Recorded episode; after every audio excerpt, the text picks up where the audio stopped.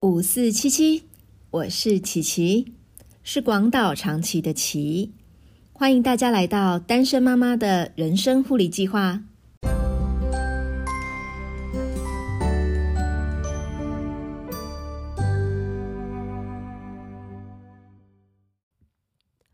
最近开始把节目分享给我自己的朋友听，也陆续收到朋友的回应。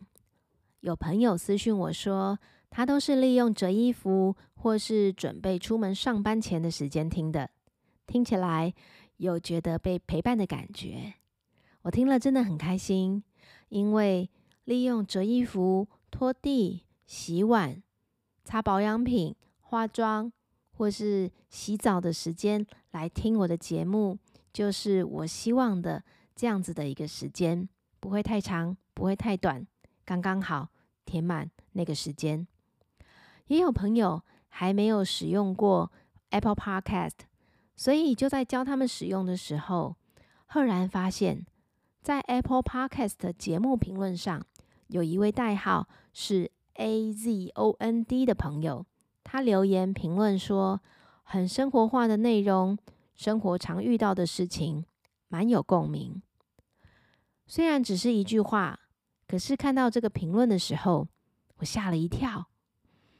因为目前我发出去邀请来听节目的都是我自己的朋友，我好像没看过自己哪个朋友是使用这个代号，感觉起来是在我生活中我不认识的人耶。真的很谢谢你的留言，也谢谢给我回馈的朋友，你们的讯息鼓励了我，可以继续尝试的录下去。这一两周也因为陆续把节目分享出去，所以呢会一直重复看到我自己节目的内容。前几集因为都是在自述我的阶段改变、心理变化的过程，还有我所做的调试的方法，感觉起来好像有一点太沉重和沉闷了。不晓得你们会不会有这种感觉啊？目前我也有在策划新的单元，希望接下来。可以邀请一些专业的来宾，和大家分享一些单身妈妈容易遇到的困扰和调试的方法。现在我还在等我的来宾们点头同意中，所以我也暗算了我的女儿，想开一个少女说书单元，让她分享一下她读过的书。我也想呃来准备一下一个三句不离本行的单元。和大家分享正确的保险观念知识，还有一些特别的或是有趣的案例。如果你们有想要听我分享什么话题，也欢迎到粉砖私讯告诉我哦。这集我们就来穿插一下，聊点轻松的话题。本来这集想要叫做“单身妈妈的掌中世界”，但后来想一想，好像只要是当了妈，都会变成这样。所以决定把这集改成我们的掌中世界。我开始当妈妈的时候，正好遇到 FB 啊、智慧型手机，还有 Line 的问世。那时候要适应带小孩的生活，发现很多时间会被绑住，不像以前有很多时间可以专心处理自己的事情，还有生活上的杂事。就发现以前。很习惯三不五时打电话给好姐妹们聊天，煲电话粥，可以认真的用手写来记账、写日记，用电脑写部落格、看影片。有了小孩，人生就像是进入了一个分水岭，进入一个全新而且未知的领域。那时我超怕人家在小孩刚睡觉的时候打电话进来。小孩好不容易睡着，就被电话声吓醒，这件事情简直就是个噩梦。还有在帮小孩洗澡的时候，家里电话响起，也会让我在电话接起来的时候就想劈头骂人。所以后来呀，我的手机呢，几乎呢没有转过声音，通通都是以震动来处理。我也慢慢的习惯把事情。都移到手机上来处理，常常呢是一边拍着小孩睡觉，或一边让小孩躺在床上用奶瓶喂奶，甚至是在陪睡的时候呢，就来用手机处理事情，或者是用手机来看一些东西，也从习惯讲电话变成习惯传讯息。以前都是用数位相机拍照，以后再上传到部落格的习惯，也变成是用手机拍完照以后就直接上传到 FB。原本用电脑写网志，也变成用手机上写网志。也因为手机可以及时帮小孩照相录影，手机的容量呢也都要买大一点的。当然也会用手机收发 mail。后来呢，所有的银行的事情，只要能用手机做的，我绝对不跑银行，通通都在手机上处理。然后最神奇的是，我用手机开启了我的网购之路。听过第四集的朋友，应该都记得萍姐吧？自从有了小孩，我就没有办法继续去萍姐那里买衣服了。不管是因为费用必须转从自己的身上转到小孩的花费上，或者是带着小孩，我也不方便到萍姐的店里，所以呢，我的衣服呢，通通都改成网购。网购到后来呀，我看照片。和卖家的描述就可以知道这个衣服我可不可以穿，穿起来大概是什么样子，版型大概是什么哪一种的版型，尺寸呢？其实也蛮少买错的。等到这几年我开始有机会呢，真的再回去百货公司逛逛的时候，我惊讶的发现，我竟然会看着架上的衣服发呆耶，因为我发现。网购的话，每一件衣服都有搭配照片，可以知道穿起来是什么样子。可是呢，在实体的商场上的时候，不是每件衣服都有照片，这个我反而没有办法想象我自己穿起来是什么样子。可是我也还是没有办法在那边慢慢的试穿，然后慢慢的思考，再决定要不要买回家。所以啊，我完全不知道要怎么下手，最后还是决定。算了，回家网购吧。这中间呢，我也曾经因为实在是太爱穿韩货了，我呢也呃跟我的常常网购的那个商家呢，呃也会跟他批货，创业卖了韩货。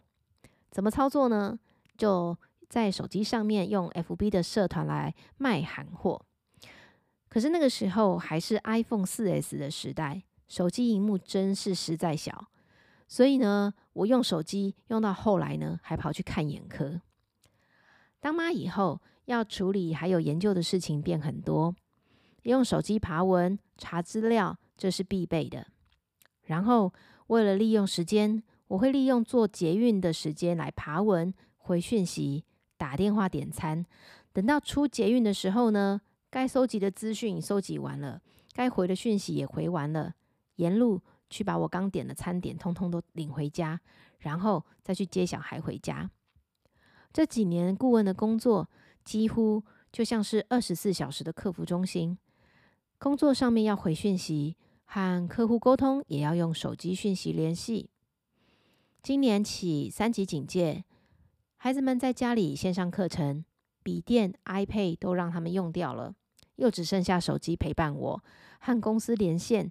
开网络的会议，其实我也会用手机来做我的消遣。之前我超热衷玩一款手游，叫做《恋与制作人》，它陪伴了我度过两年的调试过程。我真的超爱李泽言的。然后用手机听音乐、看小说、打打消消乐游戏什么了，通通呢都在手机上完成。仔细算一算。这三年啊，我因为用手机而要保养眼睛，吃掉的保护眼睛相关的这个保健品，大概有快十瓶吧。为了避免过度投入在掌中世界，对孩子造成不良的影响，我会在使用手机的时候，告诉孩子我正在用手机和谁联络，在处理什么事情，在查什么资料。让他们知道我在做的事情有很多是和他们还有和我们生活相关的事情，所以如果他们要找我的时候，我正好在用手机，我就会跟他们说：“呃，等我一下哦，不好意思，我现在正好在用手机，等我用好以后，马上就去跟你讲话。或者是会跟他们说，哎，请等我一下，我手机快要用好了，我等一下就可以听你说话。等我使用完以后，就放下手机，好好的看着他们，或者是到他们的身边去陪伴他们。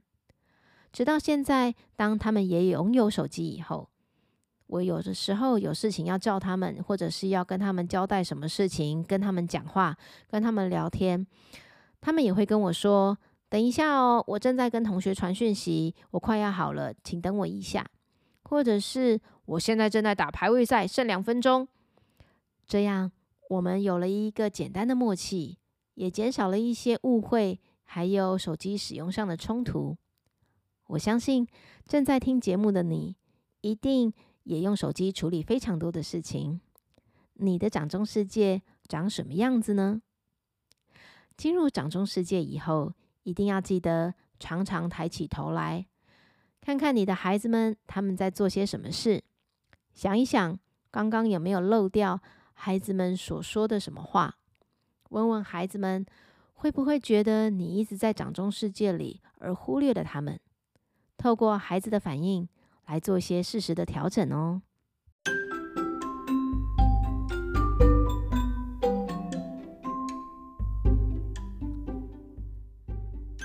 今天的护理计划就是吃一颗对眼睛有帮助的保健品，或者是富含花青素的食物和水果，来保护你的灵魂之窗。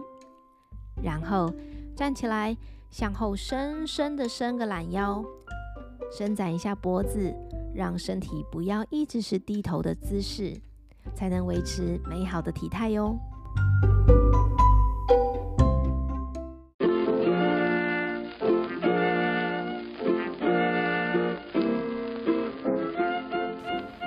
单身妈妈的人生护理计划会尽量在每周二晚上十点更新。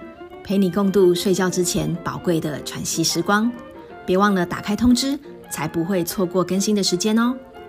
你也可以追踪单身妈妈的人生护理计划粉砖，我会不定期的更新资讯。